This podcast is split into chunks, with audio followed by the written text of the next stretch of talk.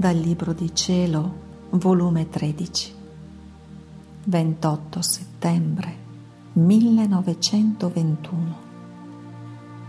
Gesù è luce e tutto ciò che da lui esce è luce, che diffondendosi in mezzo a tutte le creature si costituiscono come vita di ciascuna di loro.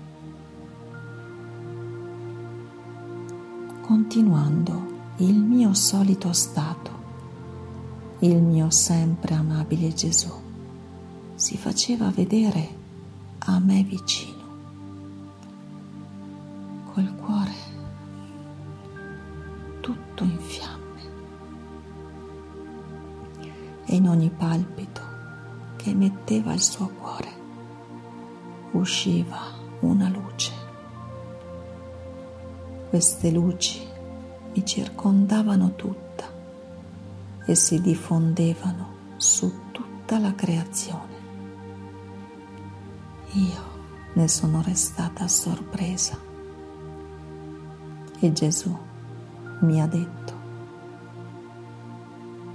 figlia mia, io sono luce eterna e tutto ciò che da me esce è luce sicché non è il solo mio palpito che sprigiona luce, ma ogni mio pensiero, respiro, parola, passo, ogni goccia del mio sangue sono luce che si sprigionano da me, che diffondendosi in mezzo a tutte le creature si costituiscono come vita di ciascuna di esse, volendone ricambio delle loro piccole luci, perché anche loro sono luce, essendo anch'esse sprigionate da dentro la mia stessa luce. Ma il peccato converte in tenebre l'operato della creatura. Figlia mia, amo tanto la creatura che la concepì nel mio alito e la partorii sulle mie ginocchia per farla riposare sul mio seno e tenerla al sicuro.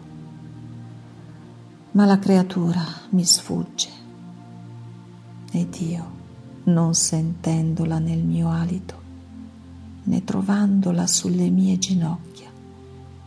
Il mio alito la chiama continuamente e le mie ginocchia sono stanche d'aspettarla e la vado fiutando dappertutto per averla a me di ritorno. A quali strette di dolore e di amore mi mettono le creature. Onde, dopo ciò, io avevo sentito parlare dell'umiltà ed io sono convinta che questa virtù non esiste in me, né io ci penso mai.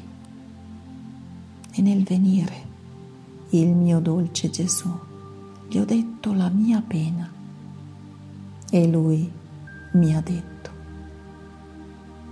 figlia mia, non temere, io ti ho cresciuta nel mare e chi vive nel mare non se ne intende della terra. Se si volesse domandare ai pesci com'è la terra, come sono i suoi frutti, le piante, i fiori, se avessero ragione, risponderebbero. Noi siamo nati nel mare, viviamo nel mare, l'acqua ci nutre. E se gli altri resterebbero affogati, noi guizziamo e ci dà la vita. E se agli altri esseri li gelerebbe il sangue nelle vene, a noi ci dà il calore. Il mare è tutto per noi. Ci serve di stanza, di letto. Passeggiamo. Siamo i soli esseri fortunati che non dobbiamo affaticarci per trovare cibo. Ciò che vogliamo, tutto è pronto a nostra disposizione, sicché vi possiamo dire del mare, ma non della terra.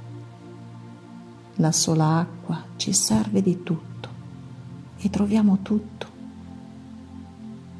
Ma se invece si domandasse agli uccelli, questi risponderebbero. Noi conosciamo le piante, le altezze degli alberi, i fiori i frutti. Direbbero quante fatiche fanno per trovare un seme per nutrirsi, un nascondiglio per ripararsi dal freddo, dalla pioggia. Similitudine del mare è per chi vive nella mia volontà. Similitudine della terra è per chi cammina per la via delle virtù. Perciò, vivendo tu nel mare della mia volontà, non è meraviglia che la sola mia volontà ti basti per tutto. Se l'acqua serve e fa tanti diversi uffici ai pesci, di cibo, di calore, di letto, di stanza, di tutto, molto più lo può fare in modo più mirabile la mia volontà. Anzi, nella mia volontà le virtù sono in grado il più eroico e divino. La mia volontà assorbe tutto e liquefa tutto in sé. E l'anima resta assorbita nella mia volontà. Di essa si ciba, in lei cammina, solo lei conosce e le basta per tutto. Si può dire che tra tutti è la sola fortunata che non deve mendicare un pane, no, ma l'acqua della mia volontà la inonda di sopra, di sotto, a destra e sinistra. E se vuole il cibo mangia, se vuole la forza la trova, se vuol dormire trova il letto più soffice per riposarsi. Tutto è pronto a sua disposizione.